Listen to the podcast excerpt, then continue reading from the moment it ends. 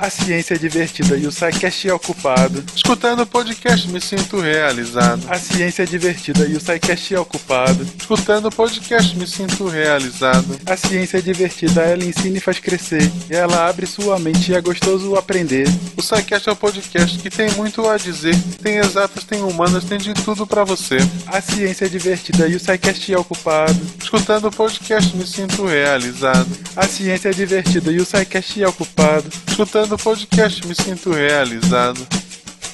A ciência não existe para ficar na mão de alguns, ela deve ser do povo e não somente de um. O SciCast não trabalha com quem tudo diz saber, preferimos ensinar aqueles que dizem porquê. A ciência é divertida e o SciCast é ocupado. Escutando o podcast me sinto realizado. A ciência é divertida e o SciCast é ocupado. Escutando o podcast me sinto realizado.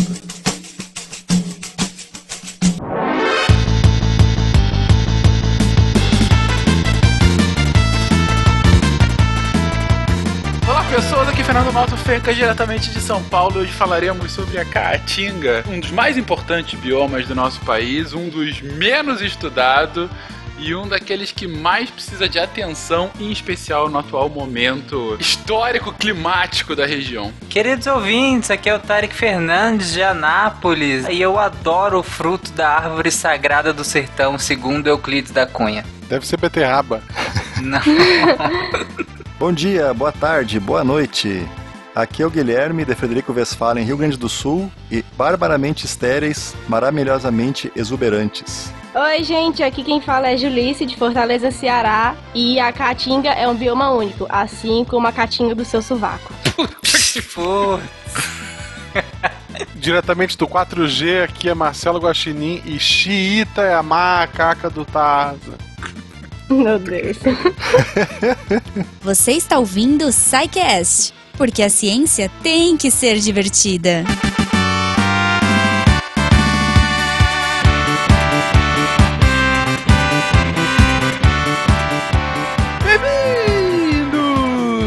Mais uma sessão de recadilhos do SciCast. Eu sou o Fenca. E eu sou a Jujuba. E eu tomei banho E hoje.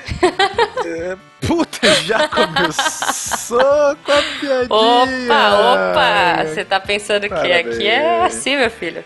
Eu sou paga por, por piada.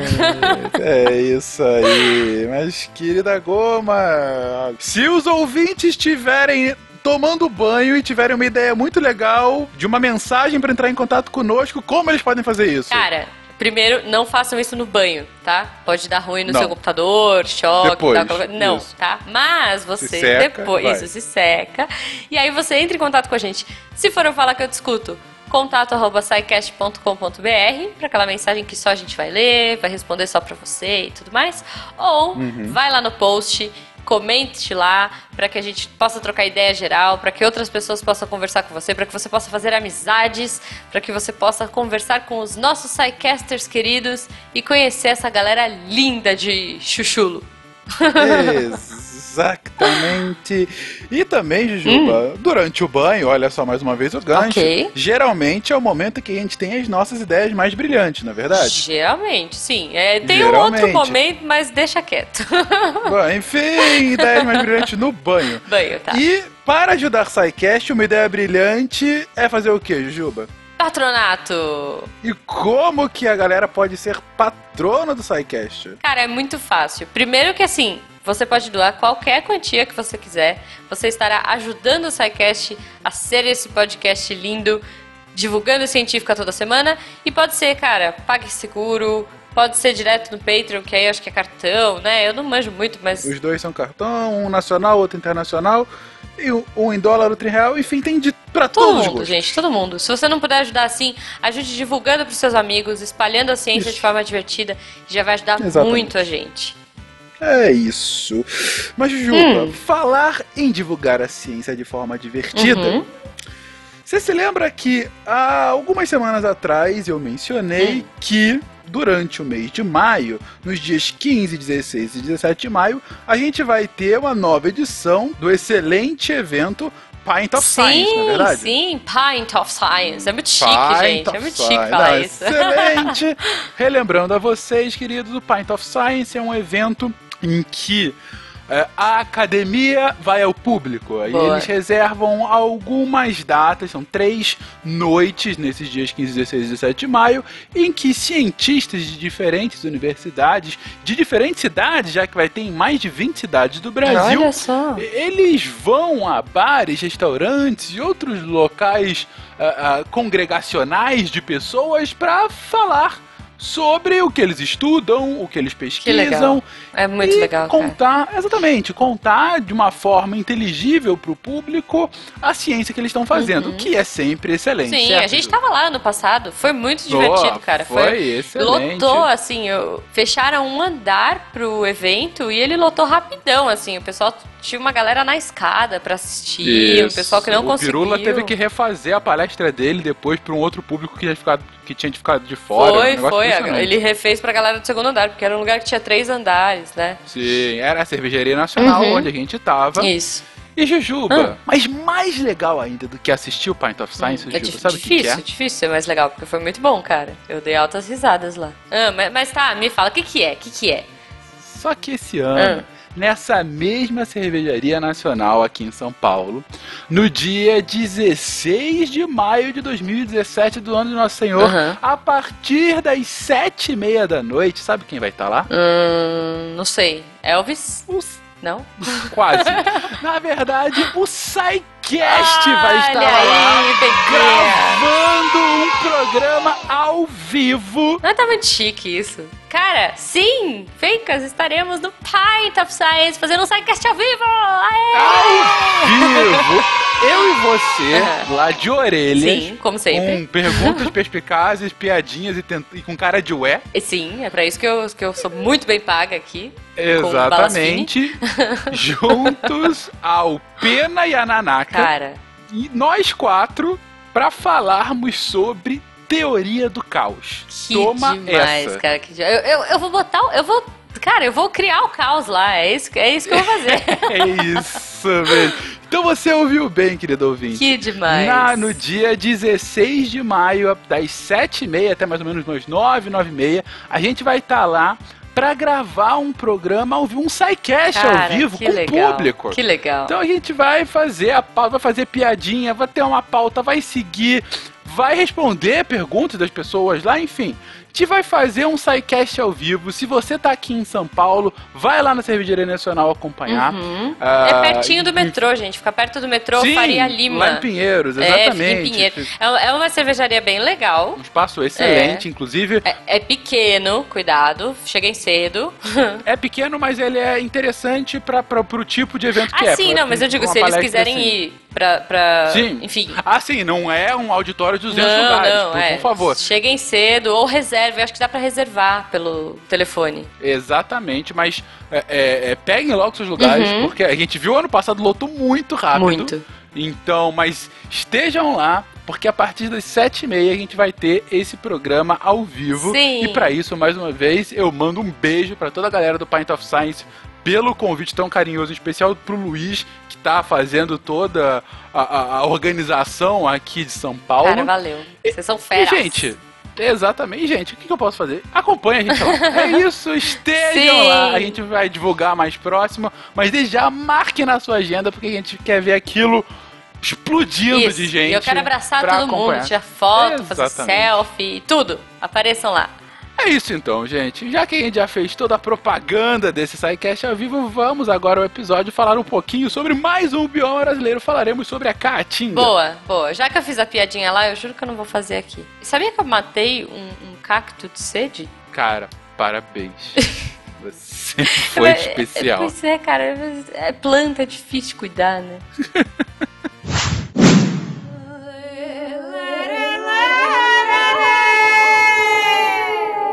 Salve Maria Bonita, Maria do Capitão, mulher forte e destemida que viveu sua paixão nos braços de um cangaceiro que não tinha paradeiro, mas roubou seu coração. Salve Maria Bonita que pegou sua estrada, seguindo seu coração, apenas ele e mais nada, os passos de Virgulino era mesmo seu destino, estava determinada. Salve Maria Bonita e salve sua decisão. Preferiu correr perigo, preferiu viver paixão, fugiu da vida pacata, por que não querer ser ingrata e magoar seu coração? Salve Maria Bonita, Maria do Lampião, companheira tão fiel do famoso capitão, ao lado de seu amante levando vida errante fez história no sertão. Salve Maria Bonita que na história ficou. Dou vivas ao centenário da mulher que se rebelou para viver sua opção sem ligar para o padrão que a sociedade ditou. Maria do Capitão, da linha Capitã.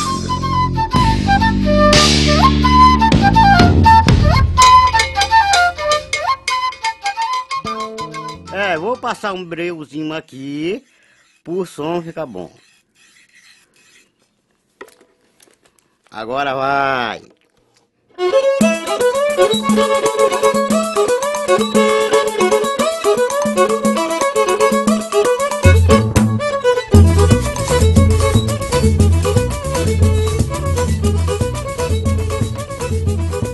Queridões, voltamos à nossa série de biomas brasileiros. Já falamos sobre o bioma amazônico e agora a gente vai para majoritariamente o Nordeste, eu também entro um pouco fora do Nordeste, enfim, vamos falar um pouquinho mais sobre isso depois, mas falaremos sobre a Caatinga. E por muitas vezes, gente, o que a gente tem de conhecimento parco é a junção ou a localização ou até a, a mesma coisa entre a Caatinga e o semiárido, aquela região do interior nordestino que vai desde o interior da Bahia até lá, sei lá, Maranhão passando por praticamente todos os estados do Nordeste, pegando um pouquinho do Norte, um pouquinho do Centro-Oeste.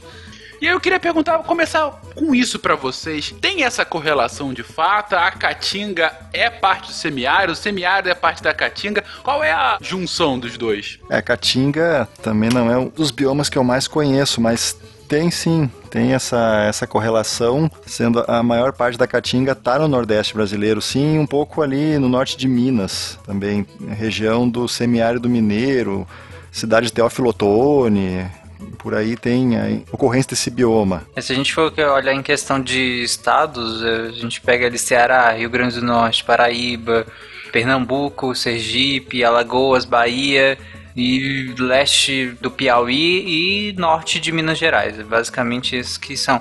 E é engraçado porque fora do Brasil, uma das características ou, ou das marcas do Brasil, quando a gente fala de Brasil, vem a Amazônia, né? Não necessariamente o, outros biomas, mas vem na cabeça dos estrangeiros muito a Amazônia e até de alguns brasileiros, principalmente que estão mais a sul do país. Né, porque a caatinga, ela é um bioma endêmico do Brasil, ele é particular do Brasil. E as pessoas elas acabam achando que a mesma coisa dos biomas que tem na parte da África, eles relacionam a isso. E eles acham que tipo o que tem na Caatinga também vai ter na África por conta de ser tudo seco. O leão brasileiro é terrível, né? É. é bom lembrar lá do começo, Caatinga não é porque um gago chegou lá e sentiu um fedor, né? É, o Ka é mata em, em, tupi e Tinga é branca. Então a ideia é que seja uma mata branca. Então Caatinga, o nome da vegetação precede a ligação ao cheiro, eu acredito.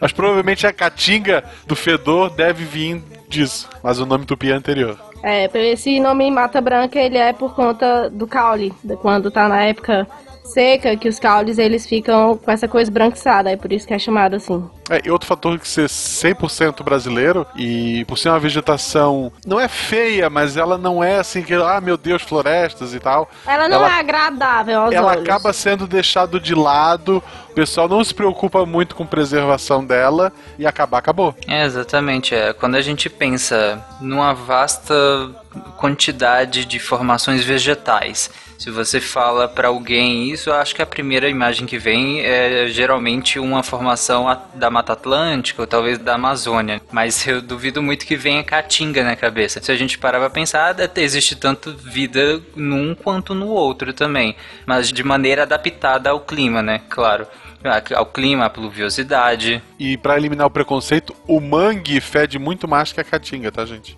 Verdade, matéria em decomposição. Fica, é, é, fica o registro.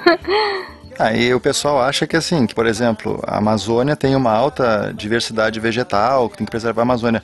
E a Caatinga não tem nada porque é seco, mas é, não tem nada a ver. São. Ao contrário, tem muita É, coisa endêmica. São quase mil espécies vegetais, tipo um terço é endêmico, 300 e poucas espécies é endêmico.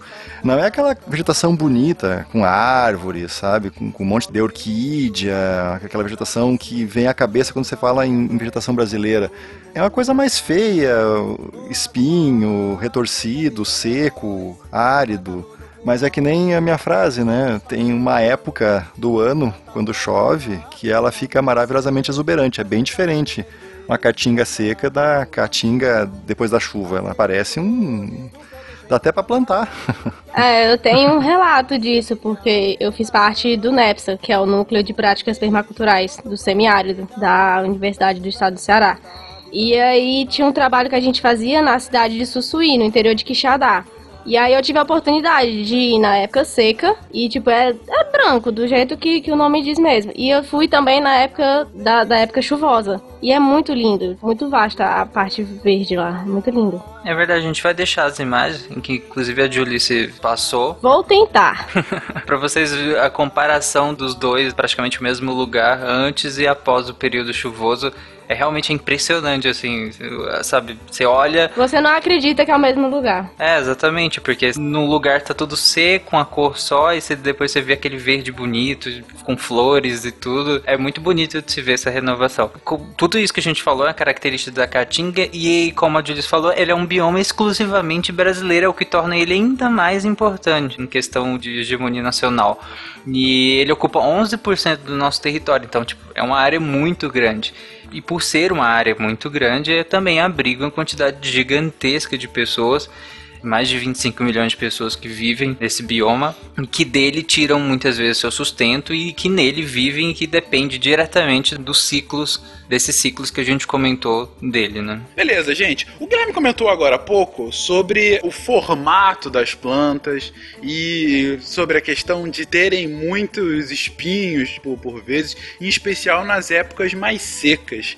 E aí eu queria perguntar pra vocês, em geral, a caatinga como um todo tem essa constituição? Porque a gente viu na região amazônica que você tinha vários biomas dentro do bioma, né? Você tinha uma composição bastante diversa de vegetação lá. Na Caatinga você tem mais uma unicidade, você tem mais uma homogeneidade dessa vegetação. E como é que é essa vegetação? Pronto, a vegetação da caatinga, elas são adaptadas por conta do clima seco e elas são chamadas de xerófilas, por conta dessa adaptação ao clima seco e a pouca quantidade de água. E para evitar essa perda de água, algumas plantas vão perder suas folhas na estação seca. E mas também existem algumas plantas de algumas regiões da caatinga, como nos brejos, que eu vou explicar, tentar explicar depois um pouquinho, que elas são plantas mais carnosas. O Fencas perguntou se é homogêneo a vegetação da caatinga ou Isso. tem várias, digamos assim, vários biomas dentro do bioma. Na verdade, assim, grosso modo, a gente pode dividir a caatinga em três tipos de vegetação. Tem a caatinga sensu stricto, que é uma palavra em latim, quer dizer a caatinga ela mesma, né? Estrita, a caatinga propriamente dita, De digamos raiz. assim. De raiz, exatamente, não a caatinga Nutella. De- que é a mais característica, aquela que vem na cabeça quando tu fala assim, ah, vegetação espinhosa, retorcida, etc. Que ela é diagnosticada por um extrato arbóreo de porte baixo, em torno de 3 a 7 metros de altura, que não forma uma cobertura contínua, que nem a na Amazônia, assim, ela é mais espalhada. E essa vegetação é que tem as árvores e os arbustos, tem com os troncos finos, e folhas pequenas e decíduas, quer dizer que elas caem, né? As folhas caducas. Não quer dizer que elas esquecem de deixar a cerveja, mas é que elas caem mesmo, né? Folha, folha caduca. e, e essas são as plantas que é a característica que tem espinho, que dessa caatinga senso estricto, que é a maior parte. Mas também existem florestas, florestas mais altas, que, que são as florestas serranas, que é o que mais ou menos que a Júlia estava falando, alguma coisa assim, que o pessoal chama de brejo, né, às vezes ali. Que aí tem bastante cactos, colunares, chega a ter até trepadeiras, cara. E tem uma outra vegetação que o pessoal também chama que alguns autores, aí depende do autor também, o pessoal adora brigar. A botânica é um, às vezes é um monte de gente brigando e não chega a lugar nenhum. Depois Isso. vão tomar uma cerveja junto e nem lembra mais o que que brigaram. Mas chamado carrasco, que, que por incrível que pareça não é o carrasco, porque tem espinho. E vai cortar a vem, sua cabeça. É, que vem com chicotinho e meio, sabe, 50 tons de cinza, assim, te amarra, tem, tem porrada. Isso é uma vegetação ou uma tara, é o que tô explicando. Meu Deus. Não, é vegetação. Eu tô com medo de onde que vai parar essa É. frase, mas vamos lá, continua. É. Não, é uma vegetação que ela também é uma vegetação arbórea, mas é diferente um pouquinho. A gente falou ali atrás da árvore retorcida, não é só o clima que faz ela ficar retorcida, tem muita questão do solo também. Influencia essa árvore ser tortinha, tadinha. Não é por causa do calor, é por causa do tipo do solo mesmo. ter- Eu não lembro qual é o material exato, ferroso, né? Mas tem, um, tem uma substância em específico que acaba afetando a planta e fazendo ela crescer meio tortinha. Então, o carrasco é diferente da caatinga, senso estricto, porque aí as plantas já não têm quase espinhos e quase não tem cactos nem bromélias. É um extrato arbóreo e arbustivo um pouco mais denso, um pouco mais fechado. O que chama atenção, que as pessoas às vezes se enganam muito em relação à caatinga, é que a caatinga não é um deserto, que nem, por exemplo, Atacama. A caatinga é predominantemente um bioma arbóreo. E onde tem árvore, você tem que obrigatoriamente ter presença de água.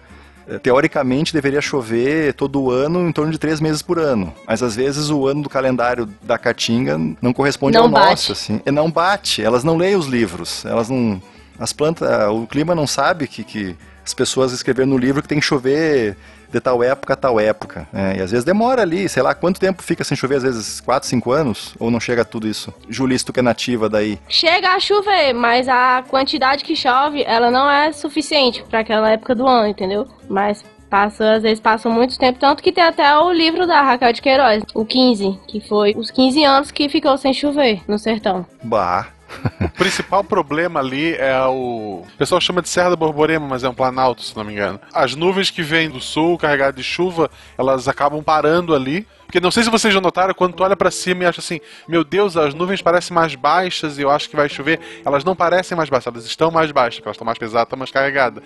Então, quando elas são levadas, elas são empurradas pelo ventinho para aquela região, tem esse planalto Borborema, ele acaba parando ali muitas vezes a chuva, chovendo naquela região ao sul, né, do, pra cá, pro, pra baixo, e acaba não passando essas chuvas pra lá.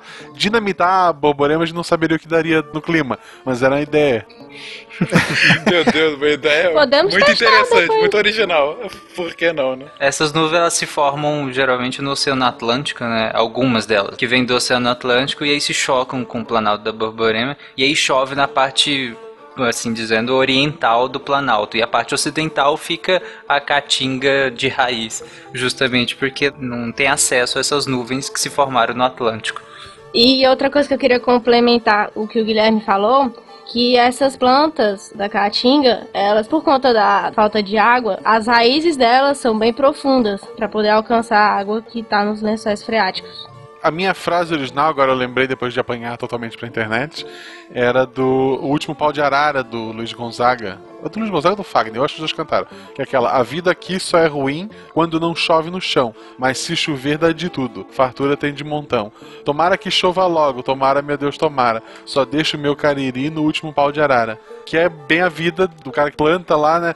Se chover dá tudo, é fartura, é um lugar lindo, mas quando não chove, ele é obrigado a ir procurar trabalho em outro lugar, mas ele só vai embora no último pau de arara, ou seja, ele só vai embora no último segundo, se não chover ele vai e quando chover ele volta, né?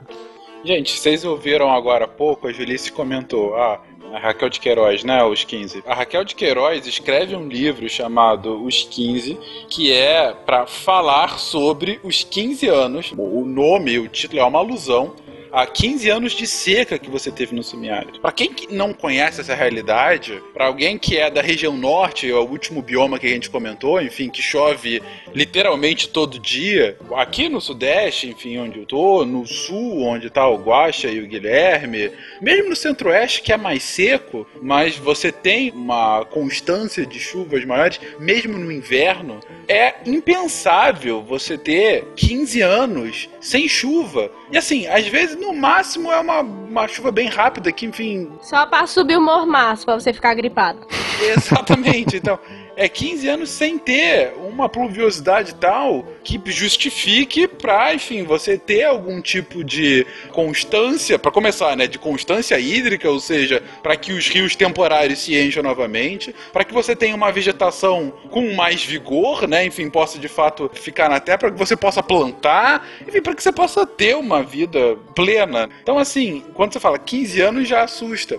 Agora, o que assusta ainda mais é que em determinadas regiões do semiárido, a gente já está passando desses 15 anos, nesse exato momento. A gente já comentou isso em castes anteriores, mas você tem em alguns locais secas que estão chegando a 30 anos nesse momento. Gente, é, são três décadas. Eu tenho 30 anos, assim, a última vez que choveu foi quando eu nasci, entendeu? Então, assim, é absolutamente insustentável do ponto de vista de é, qualquer tipo de sociedade que não seja nômade. A gente comentou isso no cast da unificação árabe, que um dos motivos daquela civilização proto-árabe ser nômade era justamente a região desértica. E você tem um pequeno exemplo disso no coração do Brasil. Então, assim, é dessa região que a gente está falando. Mas eu tenho certeza que, mesmo ficando 30 anos sem chover, a hora que chover, brota um infeliz vendendo um guarda-chuva vagabundo a 20 reais.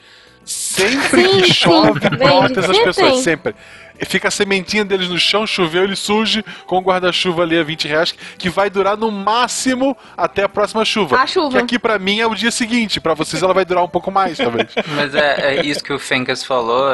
Eu lembro de quando eu era criança, meus avós, meus pais, eles são da Bahia. Eu morava com meus pais no Pará. E no Pará, cara, chove demais. É, é muita chuva no Pará. Tanto que lá é muito quente, então você fica a sensação o ano inteiro de morar numa estufa. Porque chove muito e é muito quente. E aí nós ligávamos pros meus avós e eles falavam que, tipo, já tinha semanas que não chovia. E olha que eles moram no interior da Bahia, em um lugar que até chove, não não é um, um cenário como o Fencas falou, né, de passar tantos anos assim sem chover, mas passa uma boa quantidade de tempo sem chuva. E, e eu lembro de quando era pequeno, eu achava isso assim meio que surreal. Como assim não chove? Não era concebido pra mim que passasse tanto tempo sem chover, ainda mais que eu morava num lugar que chovia praticamente todos os dias e chovia muito todo dia. E é uma população que se moldou né, para viver nesse local. Mesmo com oportunidades, isso a gente vê vastamente na literatura brasileira, mesmo com oportunidades, escolhem ficar na esperança de que sempre na próxima chuva eles vão conseguir plantar e produzir a subsistência. Um ponto que eu comentei agora há pouco, e é interessante a gente entrar nisso, porque não foi abordado no cast do bioma amazônico, simplesmente porque não é uma realidade lá. Que é justamente a lógica dos rios temporários, que é um ponto que em outros biomas ocorrem, mas no semiárido é uma constante, né, Julice? Sim, tem alguns rios aqui que eles são temporários. Tem aqueles permanentes, o da Parnaíba, o Rio São Francisco, que são os principais. E alguns outros que eles somem nessa época de seca, eles simplesmente desaparecem e só vão reaparecer na próxima chuva. E aí acaba que isso prejudica a parte da fauna daquele riozinho, né, que tem. E um exemplo desse sobre seca em rios que tá acontecendo agora, não é em rio, é no açude de Cedro, que é o açude mais antigo do Brasil, que foi construído por Dom Pedro I, e que ele já é a quinta vez que ele seca. E nesta quinta vez que ele secou, foi observado um cemitério de quelônios. E aí tem um professor da Universidade lá de Quixadá que ele tá fazendo monitoramento desse cemitério para ver o impacto que isso vai ter quando retornarem as chuvas, que já tá retornando, já tá começando a chover, já tá começando a encher o açude de novo. E ver o impacto que isso vai causar naquela região por conta disso. O que é engraçado também nessa parte de corpos da água temporários, não só rios, mas também açudes e, e lagoas, é que assim, basta chover, encher um pouco, por exemplo, um banhado, alguma coisa, enche de planta aquática. Elas estão ali com banco de semente, às vezes com órgão subterrâneo, tipo bulbo mesmo, aquela batata que fica embaixo da terra, que, que quem mora no interior e às vezes tem que arrancar junco, não consegue eliminar o junco porque ele fica com a batata embaixo da terra ali brota de novo. É impressionante, porque assim, as plantas elas se adaptaram mesmo, incrivelmente, para isso. Com órgãos subterrâneos, com perda de folha, com espinho, tudo para armazenar água, ou então se adaptaram temporalmente. Elas ficam só como semente e quando chove a semente ela, ela germina, a planta cresce, ela floresce, solta fruto e morre, tipo assim, dois, três meses ela cumpre o ciclo de vida dela. Né? De novo aquela velha história. O pessoal fala assim, ah, para que conservar a caatinga se é um negócio que só tem coisa seca, não é um bioma bonito? Mas tem bastante vida na caatinga. É uma ilusão, né? Pensar que só a Amazônia interessa e, e, Mata Atlântica porque tem árvore. Tem várias plantas que só correm ali e são adaptadas ali. Né? Se fosse para preservar só os bonitos, sobrava só os julistas nessa gravação. ah, obrigada, obrigada. É. Muito gentil você. A minha mãe não acha. Muita gente ano passado citou o, o SciCast porque, ah, obrigado, vocês me ajudaram no Enem e tal. Eu acho que Caatinga vai atrair muita gente do Enem. Só para fechar, o rio que surge só quando chove muito é o efêmero. O rio que surge só na época do ano, ele é intermitente ou temporário. E o rio que está para sempre é o perene. Então acerta isso no Enem, gente. Porque você tinha comentado, ah, porque quando chove muito, depois de 30 anos dá um rio temporário. Não, o temporário ele surge de, sei lá, um mês ou alguns meses no ano ele é o efêmero, que ele vem só quando chove muito mesmo. Gente, e por que, que a gente tem essa categorização e por que, que isso é tão importante e influencia tanto, em especial em regiões mais secas? O rio, ele não é só essa parte que você vê da água. O rio, na verdade, ele também continua embaixo da terra, continua por baixo, por toda a bacia. Então, assim, a água, ela vai infiltrar na terra até chegar numa parte mais impermeável. E aí ela se concentra em bolsões e aí vai subindo pela terra até ela florar e aí de fato fazer o curso do leito do rio que a gente vê. Então, quando a gente diz que um rio é, por exemplo, temporário, é porque num momento de maior chuva, você consegue ver ele por cima. Ele está por cima da terra, ele está aflorando. Quando para de chover, de repente, ele não está mais recebendo água da chuva no toda a sua extensão e na sua nascente, e a água está passando, você tem a, a evaporação, que é natural, então a água está correndo só por baixo do rio. É por isso que, por exemplo, uma das soluções mais encontradas hoje e também discutidas, e não necessariamente a mais correta, vai depender de caso a caso, é a questão dos poços artesianos. Por que, que você tem poços artesianos mesmo em regiões mais secas? Porque a água se concentrou num momento de maior chuva ali. Ela está embaixo da terra e ela vai voltar a aflorar quando você tiver uma quantidade de chuva suficiente para tal em rios perenes, ela continua sempre aparecendo porque você tem ou uma quantidade de água de para encher esse rio maior do que a evaporação e do que a vazão e enfim para passar toda essa água. E você tem também um bolsão de água embaixo que suporte todo esse rio para que ele continue existindo. Mas mesmo em rios permanentes você vai ter momentos, quando você tem uma seca prolongada, que ele acaba desaparecendo. E quando eu digo rios, isso também entra em caso de açudes, desses açudes naturais, né? A lógica é parecida, ou como aconteceu aqui no Sudeste há pouco tempo, no caso dos grandes reservatórios, que nada mais são do que grandes lagoas mas que tem uma camada embaixo de terra que está encharcada e está lá resistindo. Por que, que isso é especialmente importante numa região semiárida? Porque quando você tem um momento de seca prolongada, a chuva que cai esporadicamente, ela não é o suficiente para a formação de um rio. Por quê? Porque ela vai penetrar a terra imediatamente e vai começar a encharcar a terra lá de baixo. Então, mesmo que chova um pouco, ainda assim isso não é o suficiente para a formação de um rio e para ficar mais fácil então para o uso daquele rio. Você vai ter que ter todo esse processo para que o rio volte a se encher. Então por isso que não é imediato. Da mesma forma, por que que num momento de seca você demora para o rio baixar então? Porque você ainda tem esse bolsão encharcado ali embaixo. Digo, nesse sertão de miséria, de fome e escravidão, uma tá de manicure ou pintadeira de mão com seu trabalho postiço, deu o maior ribuliço nas matutas do sertão. Esse salão de beleza encaicou com liberdade o botão da safadeza junto com o da vaidade. Gente de cabelo duro saiu feito poique espinho.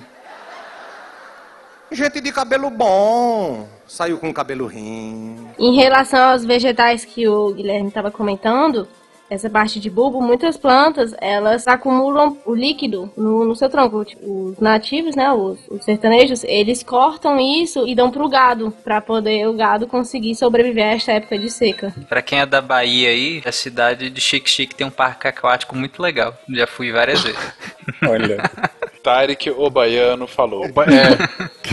Só para fechar essa parte de adaptação, que eu acho impressionante, que é besta, mas eu acho muito bonito pensar que um espinho é uma folha, porque às vezes a gente vê uma folha tão verde, tão bonita ali, e aí um espinho geralmente a gente não associa uma com a outra, mas é uma variação, justamente para que a, a, planta não fique perdendo tanta água, né? A planta ela tem estruturas da epiderme, né, os estômatos, que, que servem justamente para que ela faça essa entre aspas, respiração e perde água por ali também. Então, no, no, espinho, ele é denso, né? Você não tem essa perda dessa quantidade de água. Então, eu acho isso impressionante. Os espinhos, eles possuem sistema vascular e é diferente do acúlio, que a acúlio é como se fosse só um pedaço de tecido da planta. Então, o espinho ele é bem mais difícil de ser retirado da planta, justamente por conta dessa presença de, de tecido. Já o acúlio você destaca e ele solta normal. O acúlio é presente na rosa e, e o espinho é presente no cacto. É, é complicado, porque assim, os acúlios da rosa não dá uma poesia, né, cara? É mais fácil os não, é, Botanicamente falando, você acabou com o romantismo da rosa. Mas assim, a, o que a, a gente falou... deixa ter licença poética. É, exatamente. É, vestindo o jalequinho de professor agora e, e dando a explicação que eu dou para meus alunos, enfim, um espinho, ele tem sistema vascular porque ele vem diretamente do caule da planta. Ele, ele tá num contínuo ali, da raiz, caule que seria a folha, só que assim, na verdade o espinho não é só da folha, são vários tipos de espinho que você pode ter. O mais comum é realmente é aquela nervura central da folha, sabe? Aquela parte do, do meio da folha, assim perde toda a lâmina foliar, ele se reduz àquela parte do meio, que é a nervura central, justamente para evitar perda d'água. O que, que, é mais fácil você secar uma roupa ou uma toalha enrolada e colocando varal ou aberta? Aberta. É, então, porque você aumenta a área e deixa o vento passar e ele leva a umidade embora. Se você enrolar a toalha e pendurar, ela vai feder, ela não vai secar. Gente, que explicação maravilhosa. Mais ou menos o que acontece na caatinga. É, vai ver que é daí que vem o nome, né? Rola o... Falando sério agora. E aí, o que é interessante também é que assim, essa adaptação, ela serve primariamente para evitar a perda d'água. Você diminui a, a, superfície de evaporação da água e você cria uma estrutura que ela é pontiaguda. E ela tem um efeito secundário que é evitar herbivoria. É, porque os animais não vão querer comer uma coisa com espinho, vão se espetar e vão sair fora. Só que assim, por que, que é importante evitar a herbivoria? Porque a planta ela já tá tão ferrada naquele ambiente, cara. Tá tão na merda ali naquele ambiente seco. A última coisa que ela quer é que venha um animal e comer ela, enfim, mastigar, alguma coisa assim. Isso é até uma teoria evolutiva que vem do Gold, do Stephen Jay Gold, que é um biólogo evolucionista, que alguns conhecem. Eu até vou escrever um, uma pequena biografia dele no, lá no Deviante. As pessoas leiam, por favor que é a teoria da exaptação, que quer dizer o seguinte: você tem uma característica que se adaptou para uma função, por exemplo, o espinho, para diminuir a área de superfície foliar para evitar perda d'água.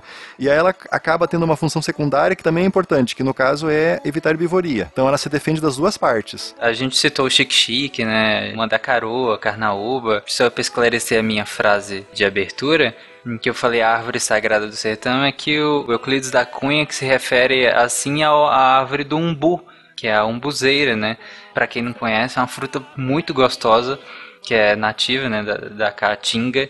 E o interessante do umbu é que ele, nos tempos de extrema seca, né, ele perde as folhas e tal, mas ele armazena uma boa quantidade de água nas raízes. Então, algumas populações retiram as raízes justamente por ele serem rico em água. E o próprio fruto, o umbu, ele é redondo, assim, relativamente pequeno. E ele tem vários estágios de maturação. Você pode comer ele tanto verde, aí você pode ir esperando ele ficar mais maduro. E ele vai ficando cada vez mais molinho, até no estágio quase estragando, ele é completamente água dentro.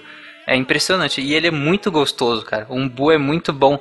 É engraçado que no Brasil a gente já tem uma cultura de consumir poucas frutas. Sim, em relação a outros países a gente consome muita fruta, mas em relação à nossa biodiversidade a gente até que consome pouco. E na lista das frutas que a gente mais consome, e aí, sei lá, mamão, laranja, abacaxi, abacate, manga, maracujá, Se a gente pegar uma lista vasta, sei lá, mais de 20, 25 variedades de fruta, talvez cinco delas sejam realmente brasileiras, como o abacaxi, por exemplo, a goiaba, o açaí, o caju, maracujá, esses são realmente brasileiros, né? E, e, a gente tem o costume de consumir pouco as, as que são realmente brasileiras. O umbu é uma deles que eu acho que deveria ser mais consumido no Brasil inteiro, né? Inclusive várias populações nordestinas vivem justamente de extrair umbu e processar esse umbu em forma de geleia, em forma de, de várias outras coisas para poder vender para outros estados brasileiros. Então, é, o que eu queria falar com a minha fala é que consumam frutas brasileiras também. É importante que a gente consuma frutas e mais ainda que a gente consuma frutas brasileiras, porque essas populações elas vivem disso também. É importante que a gente tenha essa noção. Eu moro aqui e eu não conhecia, eu vou atrás, ó comer. É um bom, uma delícia, cara. É muito bom. Outra que também se enquadra nisso é o buriti. Eu acho que buriti já é um pouco mais conhecido, né? Tem uma formação enorme, ela chega, acho que mais de 30 metros a árvore do buriti e dá um fruto muito bom também, que geralmente as pessoas consomem em forma de doce, né? É aquele que é azedinho? É, é, é azedinho, mas geralmente se consome mais em forma de doce ou suco, né? Também. É aquele que ele é vermelho por fora e ele parece. A casca dele parece uma cobra, assim, parece uma pele de cobra por fora. Aí você raspa a casca e dentro tem o, o fruto carnoso mesmo, que é bem gostoso em forma de doce. Apesar de ter na Caatinga também, ele tem muito no Cerrado também. É, no Cerrado é nas veredas que ocorre Buriti, que é uma palmeira. Em relação a outras plantas né, nativas, temos muitas plantas medicinais na Caatinga. Entre elas, nós temos o angico, que me foi muito útil quando eu estava em Sussuí, porque eu tive um problema na barriguinha e não tinha remédio eu não tinha levado meus remedinhos. E aí uma pessoa da região viu que eu tava passando, né, mal. Estava indo muito, muito na mata. E ele cortou um pedaço. Ele, é sério, ele cortou, ele foi na, numa planta. Ele raspou um pedaço do caule e me entregou. Mastiga isso daqui que tu vai melhorar. Foi tiro e queda, gente. É impressionante ver a sabedoria popular. Eu tenho que aprender a ser sutil, que nem a Julice, e falar esse tipo de coisa. eu já diria, tô piriri da porra eu, eu, quero saber como é que a Julice conseguiu se esconder para fazer essas coisas na, na vegetação tão esparsa. Foi na época da chuva da seca. Foi é. na época da seca, mas é porque você vai bem longe com uma enxadinha, aí você cava um buraquinho e você fica ah. lá esperando. ok pra evitar a catinha. É... Não, não bota isso na, na, na coisa. Começamos a entrar no muita informação no podcast. É, mas é interessante que a Juiz falou que tem várias pesquisas. Ultimamente eu li algumas na revista FAPESP, pesquisas que justamente investigam a, a propriedade medicinal de várias plantas da caatinga, e não só medicinal, mas de cosmética também. Eles usam várias, várias plantas da caatinga para produzir cosméticos e em pesquisas medicinais. Eu vou deixar o link da, da revista FAPESP que fala sobre isso. Tem um conceito muito interessante sobre o ponto de vista da biodiversidade e dos motivos da sua preservação, que é o conceito de serviços ecossistêmicos. Né? Não é uma coisa muito difundida, mas ainda assim ela é de alguma forma trabalhada sob outros nomes, que é basicamente o que o bioma, o que a biodiversidade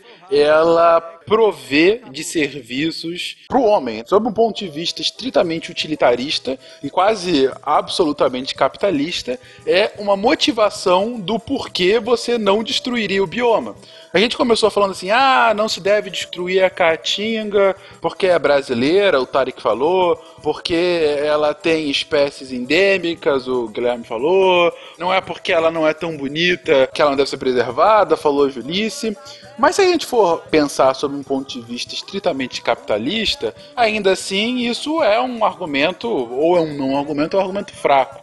O que tem sido utilizado hoje por uma disciplina chamada economia do meio ambiente e que acaba resvalando em algumas empresas é justamente o conceito de serviços ecossistêmicos para tentar justificar o porquê da manutenção da floresta em pé. Porque a partir do momento em que você consegue saber dela alguns serviços para o homem, diretos ou indiretos, você consegue, ou começa pelo menos, a mensurar o valor dela como floresta, não como outras formas de uso. Por exemplo, vou derrubar a floresta para fazer pasto ou para fazer qualquer outra coisa. Então, por que, que eu estou fazendo essa volta toda? Porque o Tarek e a Jurice comentaram agora do uso medicinal de algumas plantas da caatinga. Um dos serviços mais interessantes é justamente o potencial farmacológico que tem uma floresta em pé. Tanto o uso atual, ou seja, o nosso conhecimento daquela biodiversidade para extrair a raiz, para extrair o genoma daquilo e transformar transformar em algum fármaco, quanto o potencial uso, ou seja, aquilo que a gente não conhece. Por que, que, o potencial é importante? Simplesmente porque se a gente destrói uma espécie, animal ou vegetal, você não tem mais como ter aquele potencial. A não ser que você consiga sintetizar no futuro, e ainda assim dificilmente você vai ter uma síntese artificial tão complexa e perfeita como foi a síntese natural a partir de uma evolução de milhões de anos. Ou seja, o argumento final dentro de uma lógica capitalista é um, a Caatinga tem diversos serviços ecossistêmicos prestados para o ser humano. Um deles, como foi colocado aqui, é o de potencial farmacológico que tem a sua biodiversidade. Em relação à caatinga, a gente tem a presença da carnaúba, que é uma planta muito importante porque ela é a árvore símbolo do estado do Ceará e que é conhecida como árvore da vida, porque ela oferece uma infinidade de usos. E como exemplo, a gente vai ter as raízes na parte medicinal, que elas são muito eficientes para a parte diurética e antivenério. Os frutos são ricos em nutrientes para a parte da ração de animais e também tem as palhas, elas vão servir produção artesanal de muitos objetos bonitinhos. E a extração das ceras da carnaúba também, que é um insumo muito valioso e entra na produção industrial, como o Tarek já tinha falado, na parte de cosméticos. Ele é muito importante. A cera de carnaúba, se eu não me engano, é uma mega exportação, né? É super utilizado para a indústria, né? Tem muitos sítios só de plantação de carnaúba. Até componente eletrônico. Que era vários usos industriais pela carnaúba. E aí a gente volta à questão das propriedades do serviço ecossistêmico já mencionado. Pois é, mas eu queria falar uma coisa sobre isso, porque tu falou, tipo, ah, vai proteger eh, o bioma por conta do uso das suas plantas. Mas aí existem as florestas de carnaúba, que vai estar tá destruindo toda uma região onde tem outros tipos de planta, outros animais, para ter só essas fazendas. Derrubam a mata nativa para que faça essa plantação de carnaval. É a mesma coisa que acontece na Amazônia. Você destrói para poder extrair as coisas, então fazer um pasto no cerrado. É a mesma coisa. É que é o que acontece também na Caatinga, né? A gente tem um avanço também da fronteira pecuária sobre a Caatinga também, mas principalmente a questão da retirada de para produzir lenha vegetal, né? Para siderúrgicas. Uhum. O que eu disse sobre serviços ecossistêmicos não contradiz o que você está dizendo, Julice. Ah, o meu ponto é, de fato, se você tem um tipo de monocultura está destruindo a biodiversidade nativa, não importa que seja uma monocultura vegetal, ah, ok, uma floresta de carnaúba, podia ter lá uma floresta de eucalipto, podia ter lá uma fazenda, uma fazenda de uma parreira gigante. Não importa, você estaria destruindo de qualquer forma. Meu ponto era da floresta nativa em pé e suas propriedades e seus serviços. O caso que eu coloquei aqui, do porquê da carnaúba e seu serviço, é: olha, a gente está pegando aqui, de fato, um mega uso de um tipo de vegetal que outrora poderia ter sido descartado. O que leva a pensar, ah, poderia não haver o mesmo potencial em outras tantas plantas que hoje, por acaso, não são utilizadas?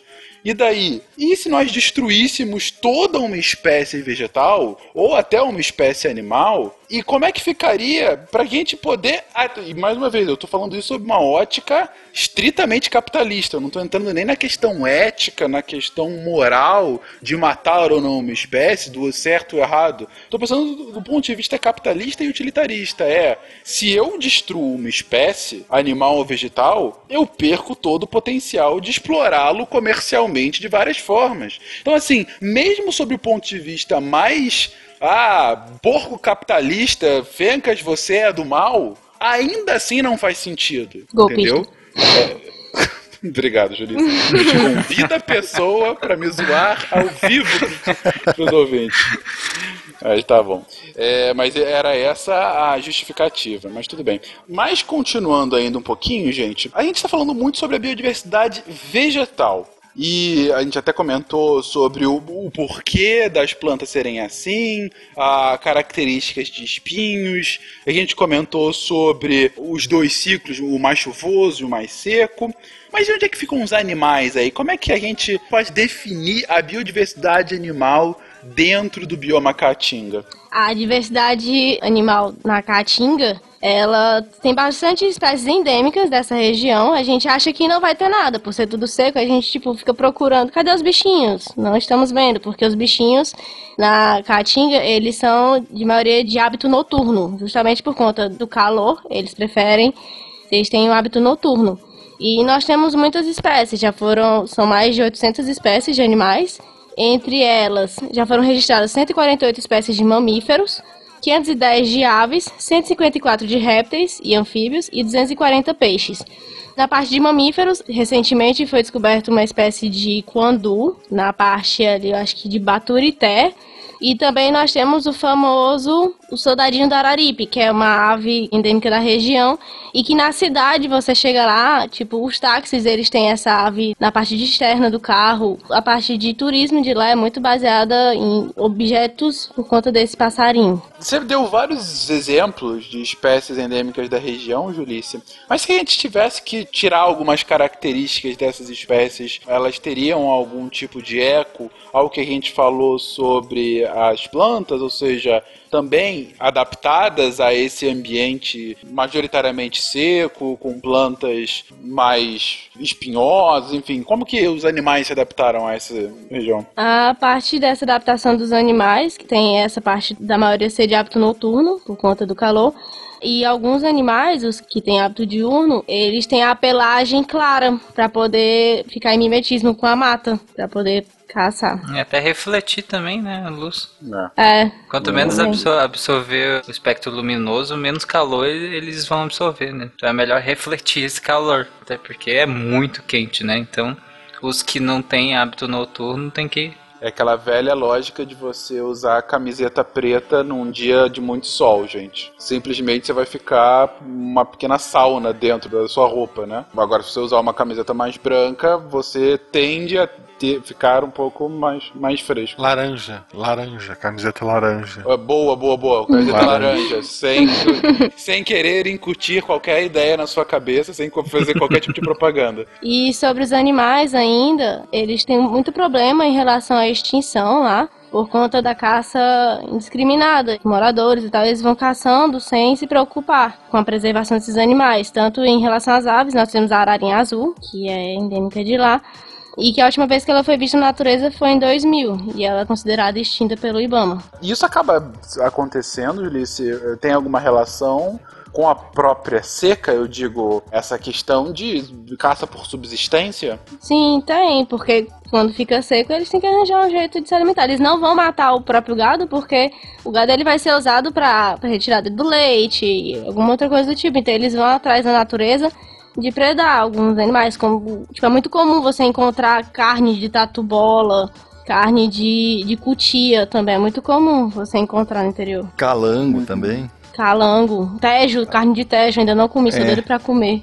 Dizem que é bom. O que é um tejo? Tejo é um lagarto gigante, assim. Ele Aqui é... no sul tem também, chama de teiu. Voltando duas casinhas, falando adaptação de, de animais, o engraçado é assim, a gente não sabe muito de peixe, portou essa parte, mas, assim, de anfíbio eu sei um pouquinho, porque eles têm uma, digamos assim, uma coabitação com planta, principalmente bromélia. Tem muito anfíbio, pererequinha, ranzinha, que elas vivem na... Os mini ecossistemozinhos. Isso, aquele amaranhado de folha que fica na bromélia, assim, que forma tipo um, um tanque. Ali tem muita água ali que se acumula. No meio da bromélia, fica No meio da bromélia, eles vivem ali. Ou então eles adaptam o ciclo de vida com a época da chuva, porque eles precisam de água para botar os ovos, né? Tem, o girino tem que nadar em algum lugar. Né? Tem também essa parte que nem as plantas eles se adaptam a ter a população temporalmente sincronizada com a época da chuva. Fica os ovos, às vezes forma uma, uma forma de resistência, tipo um esporo, alguma coisa que fica lá e quando chove ela, ela descasca o ovo e, e os girinos eles crescem, formam os sapinhos e as ranzinhas. É, tanto que da época de chuva, Ave Maria, você chegar perto de um, de um riozinho assim, é ensurdecedor o barulho dos, dos sapinhos. Parece que você tá numa rave de sapo de tanto barulhinho. Eles tudo, tudo Provavelmente é. procriando. Eu já Provavelmente gravei, era o toque do meu celular. Era o toque do meu celular, era, era um barulho de perto de um rio. Era um Cara, um vocês girinho. biólogos são impressionantes. Coloca toca de celular é uma rave de sapos. E sobre as bromélias, é muito legal isso das bromélias, porque formam, achava muito legal isso, porque formam uns microsistemas dentro e já foram encontradas espécies que elas só se desenvolvem em bromélias, espécies de, de sapinhos, de, de insetos. Se colocar no Google pesquisar sobre bromélias, você fica encantado com o mundo delas. Então você tem, como você disse, é um mini ecossistema dentro de uma bromélia. Isso. Tem um grande pesquisador que disse certa vez a natureza encontra o meio. Fã de Jurassic Park. É verdade. Mas a outra grande biodiversidade que precisa para alimentar isso são dos invertebrados, né? A gente estava aqui comentando. É fundamental que eles existam no, no, num bioma desse, até para possibilitar a polinização e servir de alimento também para os outros, como os anfíbios mesmo, ou os répteis, né? Na verdade, é, é o mais fácil que tem num ambiente seco é ter inseto e réptil, porque são os animais mais adaptados à seca. O exoesqueleto, ele é uma adaptação à vida terrestre. São os bichos mais, digamos assim, desidratados que vocês podem encontrar no mundo são insetos, aracnídeos e artrópodes em geral. Acredito que eles devam sincronizar até as aquidizes, né, aos tempos chuvosos, né? Pra, até para não perder muita água. É, a época da que a casca tá mole, acho que eles evaporam mais. sim. Você não vai encontrar camarão no semiárido, por exemplo. Putz. Mas, Ainda bem, né? é, Ainda é. bem. Agora que eu entendi, ah tá. Mas eu dou um jeito. Se tu quiser, Tarek, eu dou um jeito. Não, não, não. Obrigado. Faz um contrabando de camarão, especialmente pro Tarek. Tem muito escorpião, aranha venenosa, assim. Cara, aqui eu sei que tem muita presença de jararaca. Acredito que se a gente pegar a questão da letalidade de animais, tem muita, tipo quase a Austrália aí, né? mas é, principalmente em relação a cobras. Em relação a aranhas, acredito que é mais da Mata Atlântica. Aranhas eu não gosto muito, eu não sei não. Tenho medinho.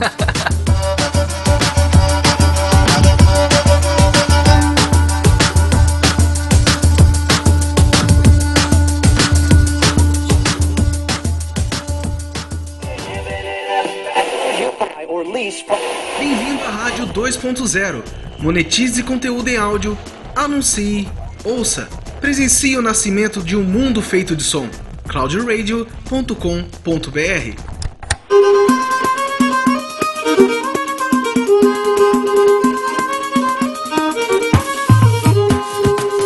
Vocês querem entrar em polêmica ou, ou não? Depende da polêmica, mas vamos lá. Transposição de São Francisco. Ah, pode falar. Vamos começar o primeiro problema, diga lá. Não, na verdade, assim, eu não tenho uma opinião formada, eu não conheço a região, não sei. Eu escutei muita coisa dos dois lados e, tipo, o que eu sei é que foi uma desculpa pra roubar dinheiro.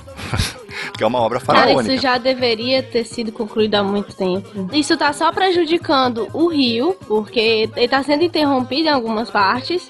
E, e tá lascando tudo, não tá ajudando. Tem algumas partes onde a obra já foi concluída que ela tá ajudando na parte da agricultura. Mas em outras tá fazendo é cair o nível do rio. E por conta dessa falta de chuva, por conta do clima, nesses períodos, tá abaixando mais ainda o nível do rio. Eu também não sou muito especialista no assunto, mas em algumas áreas mais carentes, que seriam as mais necessitadas disso, parece que a transposição ou não vai chegar, ou ainda não chegou e não tem a mínima previsão de se chegar. Então esse é o problema, você está fazendo um impacto gigantesco no rio e para levar essa transposição para áreas que não vai atender tanto a população que realmente mais precisa. Até agora chegou em algumas áreas que não é necessariamente da população que mais precisa. Sim. Por coincidência, por coincidência, funcionou para grandes produtores. Ainda não chegou para a população carente, é isso? É. Ok. O debate atual tá justamente nesse, né? Você tem dois grandes debates. O primeiro foi o que foi comentado agora pelo Guilherme, né? A questão do, do desvio de verbas, que realmente você tem diversos polêmicas com relação à corrupção no processo, ou corrupção de fato, dinheiro desviado, ou dinheiro mal empregado, né? Enfim, é simplesmente Que ineficiente. geralmente é isso no Brasil. Né? É, enfim. Como nessa realmente não vale a pena entrar aqui, mas é só bom deixar, enfim, que isso também é um puta problema. A discussão ambiental sob o ponto de vista dessa transposição se dá porque, como o Guaxa falou agora há pouco, boa boa parte da transposição. O que é uma transposição, gente? Como a gente fala, ah, transposição do Rio São Francisco. Transposição nada mais é do que você pega o rio na sua extensão original, você pega o leito original do rio, e você começa a fazer alguns canais, alguns diques, várias formas de deslocamento, algumas adutoras. Você começa a deslocar o rio do seu traçado original, do seu traçado natural, para outras regiões, teoricamente, para abastecer regiões que não estão sempre abastecidas, só estão abastecidas por rio temporários, etc. No caso do São Francisco, a polêmica é porque, como disse o Guaxa, por hora, grande parte do que já foi feito acaba atendendo ao interesse agropecuário.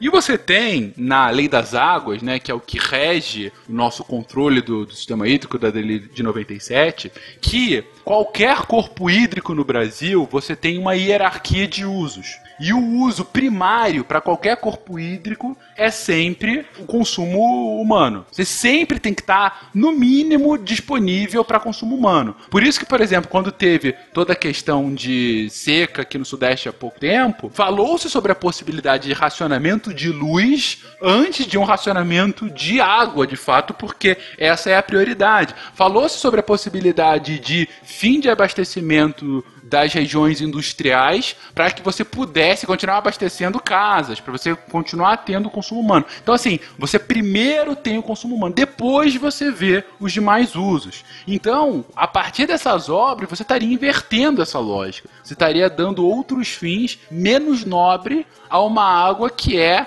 limitada, uma quantidade de água que é limitada. E os argumentos pró, sob um ponto de vista estritamente econômico, é que com isso você está gerando empregos, você está possibilitando que haja de fato agropecuária numa região que de outra forma estaria sendo esquecida do mapa econômico brasileiro, do mapa econômico nordestino. Além disso, aqui é não é só para consumo animal ou consumo de plantações. Você também tem um consumo humano nisso que, bom, por conta dessas obras atrasadas ainda não está se vendo totalmente. O ponto é que é difícil a gente sequer comentar sobre a transposição de São Francisco, porque nesse momento a gente está com obras paradas. A transposição de São Francisco faz parte do PAC 1 ainda, continua inconcluso. O principal problema disso tudo é, primeiro, ele não aconteceu, então a gente não tem como saber o impacto. No papel, eu lembro que, na época, eu estava na faculdade ainda quando começaram a discutir isso. Um grande geógrafo que já faleceu, que era o Aziz Absaber, ele estava bem envolvido né, nesse tema e ele foi orientador de um professor meu, envolvido mesmo diretamente com o projeto em si, não só um cara de longe estudando. E a ideia no papel, assim, só a parte da água, vamos mover o rio, ela é excelente. O problema é que tu não sabe que impacto isso vai ter, porque quando tu desloca uma quantidade de água maior para uma região que antes não tinha, tu não sabe que impacto ele vai ter. Na vegetação daquele lugar, como a gente falou, tem vegetação que é adaptada a pouca água. O que poderia acontecer com o excesso de água ali? O, a própria temperatura vai alterar porque a água acaba como controlador ali. A chuva, por mais que, que, seja escassa, tu acaba mudando essa troca da, da umidade para o ar, então tu vai estar tá alterando também é, questão de chuva, mesmo que seja ah, um negócio bem pontual. Então o problema em si não é só aquele lugar agora tem mais água. O problema é que aquele lugar tem mais água e agora o solo vai mudar, vai mudar o ar, vai mudar um monte de coisa. Que impacto isso vai ter nos seres vivos que estão naquela região? Então, para o ser humano, só tu vai ter mais água perto de ti, excelente. Mas para a natureza, o impacto do bioma, né? Ele já vai ser um impacto bem diferente. Isso tudo num contexto em que já está sexto ano de seca consecutiva já é a maior nos últimos 100 anos e ainda assim essa obra não tem a mínima previsão de chegar em boa parte do, dos lugares que mais precisam. Já tem, se eu não me engano, tem mais quase 750 municípios já que declararam situação de emergência no Nordeste por conta da seca e não tem a mínima previsão. Aqui quando começa a chover, pelo menos aqui em Fortaleza começa a chover, a gente fica Tipo, eu espero que esteja chovendo no interior, porque a gente sabe como precisa. Tá aqui Fortaleza tava perigando entrar em racionamento de água, porque já tava começando a afetar até a cidade grande. Isso porque no Ceará, em específico, você tem uma das mais interessantes dinâmicas de controle de águas no, no âmbito estadual, porque Ceará foi o primeiro estado que colocou em todas as bacias dentro do seu território pagamento pelo uso da água, que é uma discussão bem interessante, eu não digo controversa, na verdade, você tem até um entendimento quase consensuado com relação à necessidade disso. O que é pagamento pelo uso da água, gente?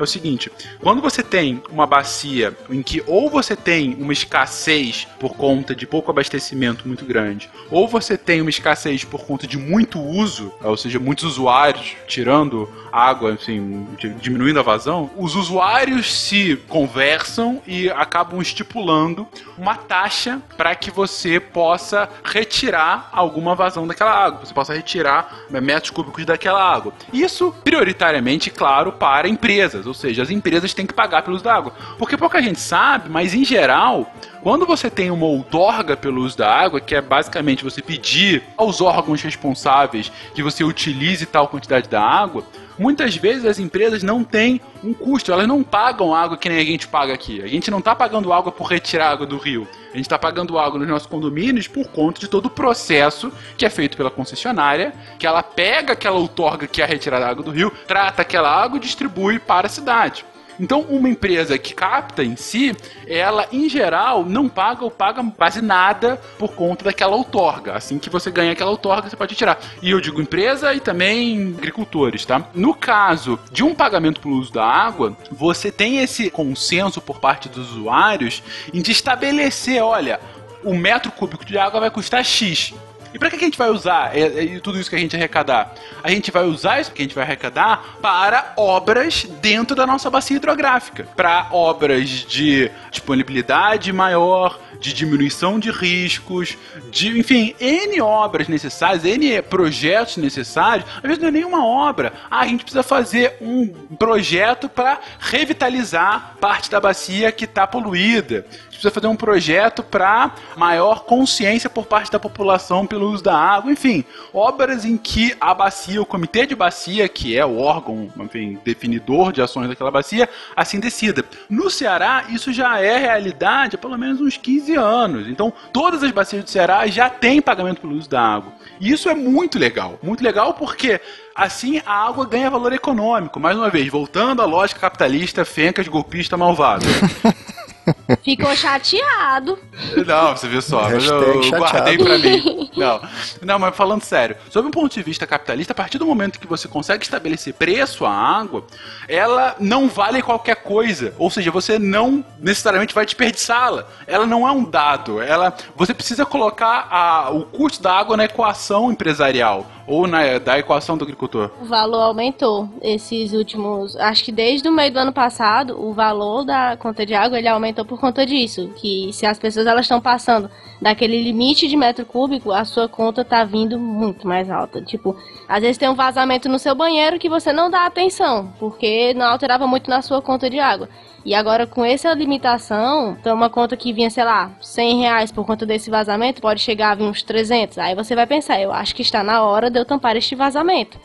Tá começando as pessoas a terem uma maior consciência sobre isso. Excelente você ter colocado isso por conta do ponto de vista do consumo doméstico, Julice. Mas uma coisa, a gente já mencionou em sequests antigos, mas é importante a gente frisar nesse em específico, que é um dos temas centrais. O consumo de água, o uso e consumo de água majoritário no Brasil e em boa parte do país do mundo não é o doméstico, gente é o industrial e o agrícola, né? Somadas as perdas de distribuição. Ah, é, eu estou desconsiderando as perdas que não deveria desconsiderar, o Tarek lembrou bem, a gente tem perdas que, média no Brasil, 35, 40%. É um absurdo absurdo, absurdo dos maiores, mas enfim, eu já falei tanto disso em outros, deixa pra lá, as pessoas vão desligar se eu continuar falando disso.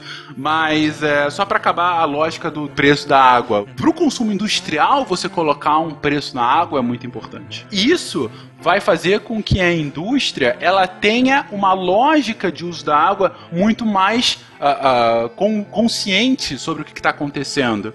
E também a agricultura, que por muitas vezes acaba aquelas eh, métodos dispersivos de irrigação que acaba boa parte indo parar, sabe, como vapor d'água porque acaba sendo evaporado.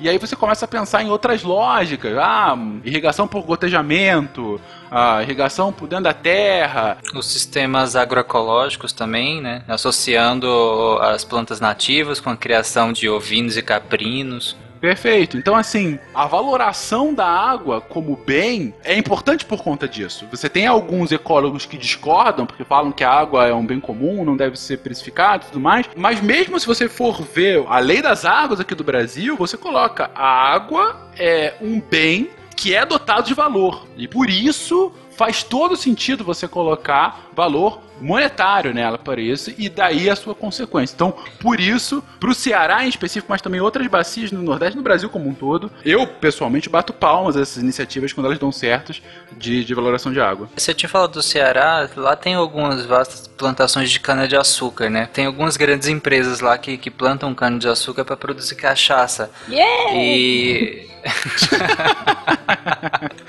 e para garantir né, a cachaça em tempos de seca, eles estão investindo na produtividade, por exemplo. Eles estão pesquisando variedades genéticas diferentes de cana-de-açúcar que seriam mais resistentes à seca, né? Então eles fazem manipulações genéticas, seleções artificiais também, para garantir uma variedade de cana que consiga ser muito mais resistente à seca. Eles diminuem os processos de lavagem de cana. Acho que no SciCast de petróleo a gente explicou como é que funciona essa extração, se eu não me engano.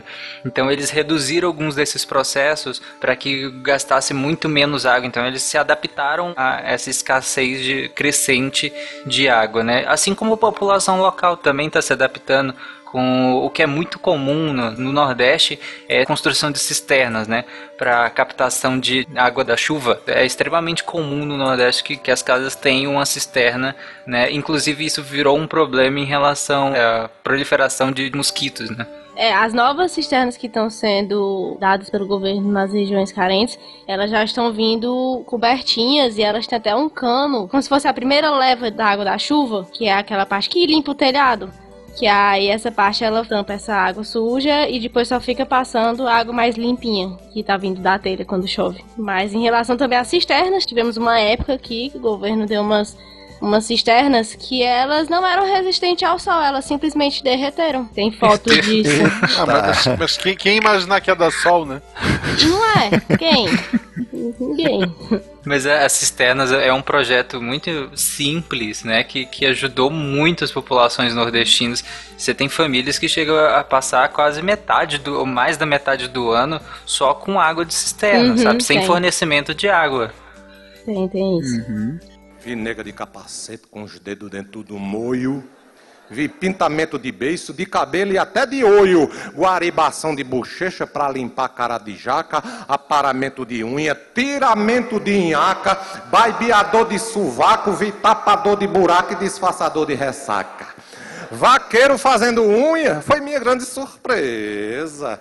Sentou-se no meio das fêmeas, deixou de lado a macheza viúva do mesmo dia, se alegrou da tristeza e para fugir do enterro. Logo depois do enterro foi para o salão de beleza. Continuando essa parte de problemas, nós temos na parte da agricultura, muitas vezes nós temos o uso indevido de agrotóxicos. E isso, quando vem a chuva, por conta do terreno da caatinga ele ser raso e pedregoso, essa chuva ela não infiltra, ela escorre e ela vai para o rio. E acaba que esse rio ele começa a ficar envenenado por conta desses agrotóxicos. Tu já tem pouca água e tu envenena que tu tem. Pois é, e também em relação à agricultura, nós temos também a, a queima né, que é o preparo do terreno para poder ter aquele plantio. E como é sempre feita essa queima e não ocorre a reposição de nutrientes no solo, esse solo ele vai ficando gasto. E aí acaba que começa a ocorrer um problema bem sério que está sendo já a desertificação na Caatinga por conta disso. E o problema é que quando ele fica gasto, as pessoas não tentam aperfeiçoar as técnicas de manejo, elas fazem como fazem na Amazônia, né? Que acham que o solo da Amazônia é extremamente rico, vão lá, desmatam, plantam e depois o solo, claro, pobre, não dá mais a produtividade, ela simplesmente abandona e vai pro próximo. Que é o que acontece também, tá acontecendo na Caatinga. E esse sistema de, de queimar e usar como adubo as cinzas, né, ele é extremamente arcaico, não tem sentido estar tá usando isso hoje em dia. Eu tinha até visto uma reportagem, só não tô lembrando aonde, que em alguns locais eles estão tentando mudar esse tipo de, de manejo. Só que isso já virou cultural. Então, algumas famílias, os avós faziam, e aí hoje em dia, mesmo os filhos, sabendo que podem utilizar outras coisas, eles vão e continuam queimando porque aquilo já se tornou cultural naquela região. É, se não der aqui, depois tem mais terreno pra lá, a gente vai lá, corta aquelas árvores. Isso. Que na caatinga não faz sentido tu usar queimada, porque a cinza ela basicamente vai incorporar mineral no solo. O solo da caatinga tem mineral já, o que não tem matéria orgânica. Eles fazem isso para limpar. Pois é, eu sei, justamente. Tu vai queimar justamente o que falta. Assim, é mais fácil botar fogo do que pegar enxada, né? É. Eu acho né? super fácil. e justamente essa degradação inteira, ela também é permitida porque se a gente pega a porcentagem de unidades de conservação na Caatinga é muito baixa, em torno de 8% só de unidade de conservação no, no bioma inteiro.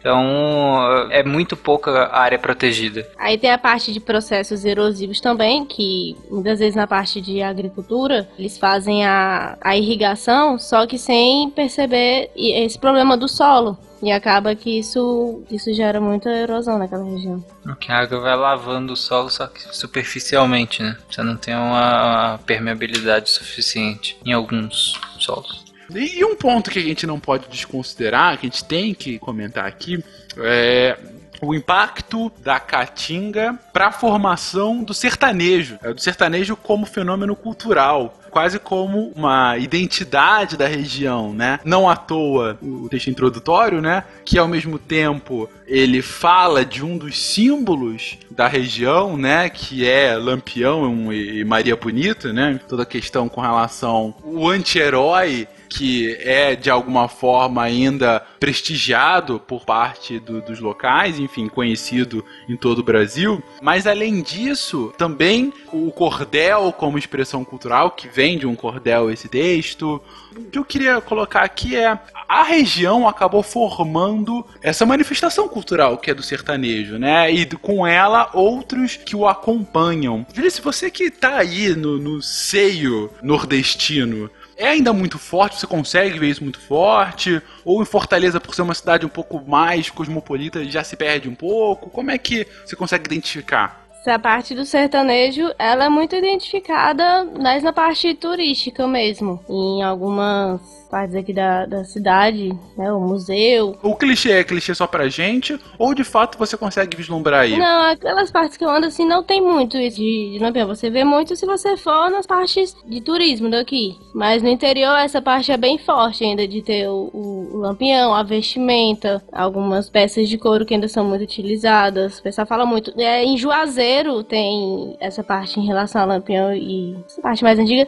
Tem o famoso Padim Cício, que é o Padre Cícero ser Sim, que sim. é um Padim É o Padim Cis, que é o que ele é cultuado lá em Juazeiro do Norte. Você entra na cidade e tem a, a estátua dele muito gigante, tem peregrinação para lá. É muito forte essa parte. Essa parte religiosa é muito forte aqui. A minha esposa é professora de português e aqui no sul mesmo ela, ela trabalha bastante a questão de várias formas de, de escrita e tarará.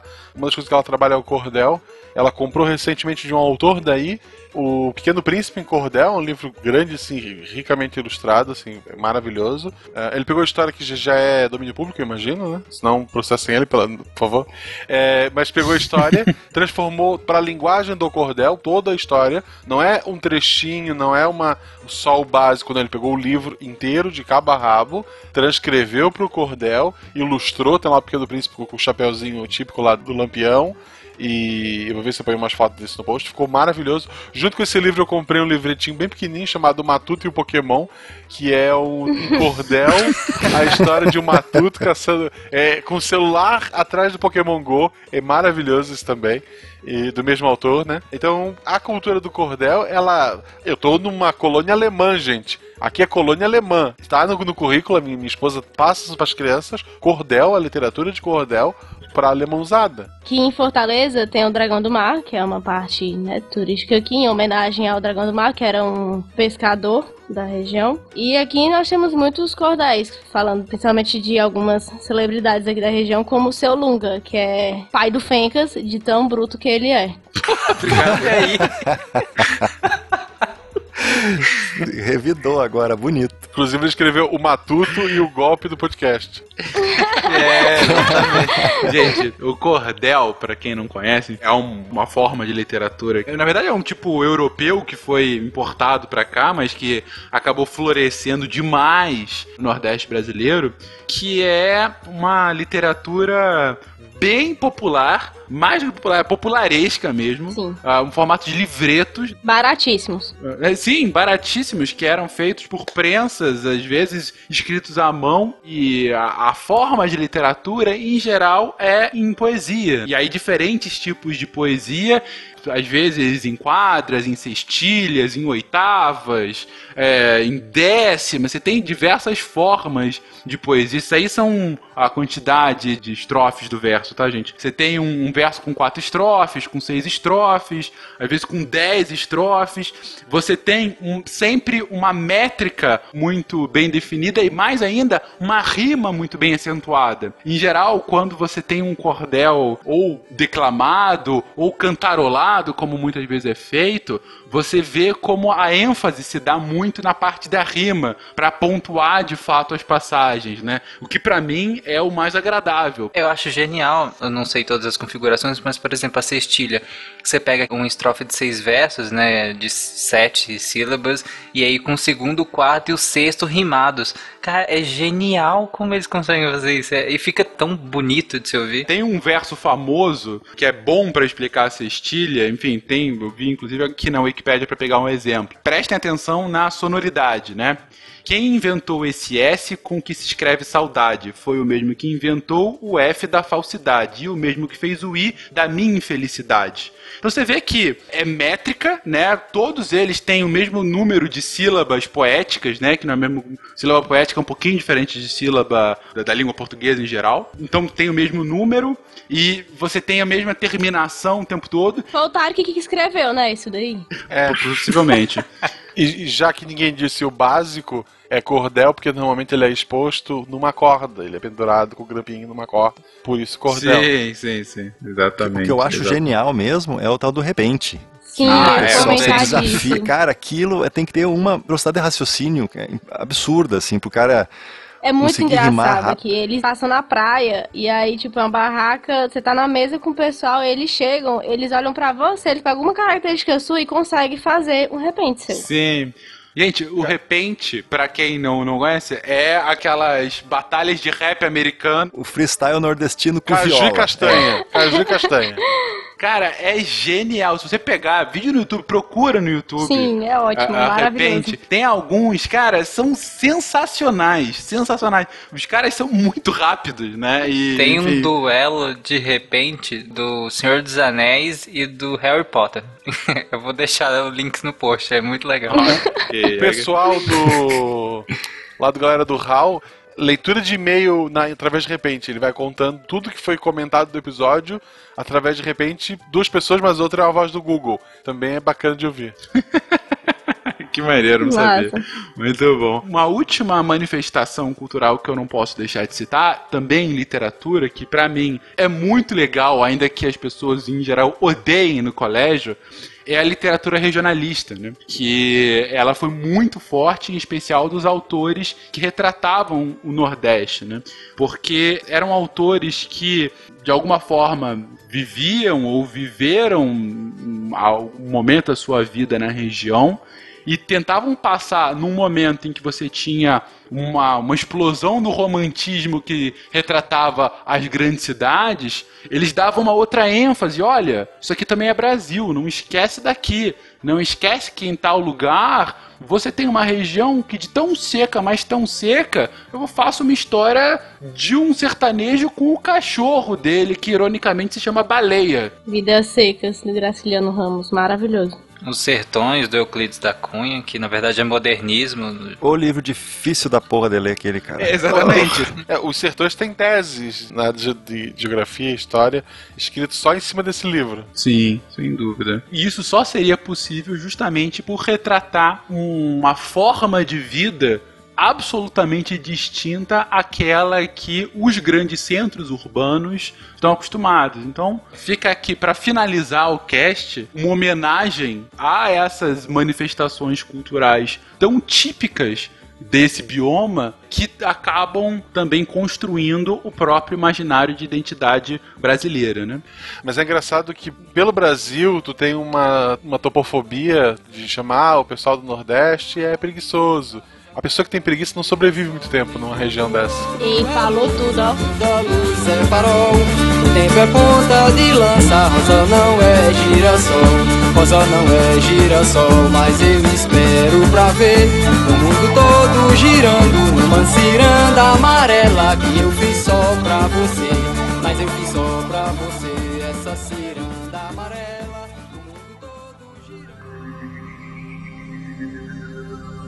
Se a ciência não for divertida, tem alguma coisa errada. Tem que ser divertida. A coisa mais divertida que tem é a ciência.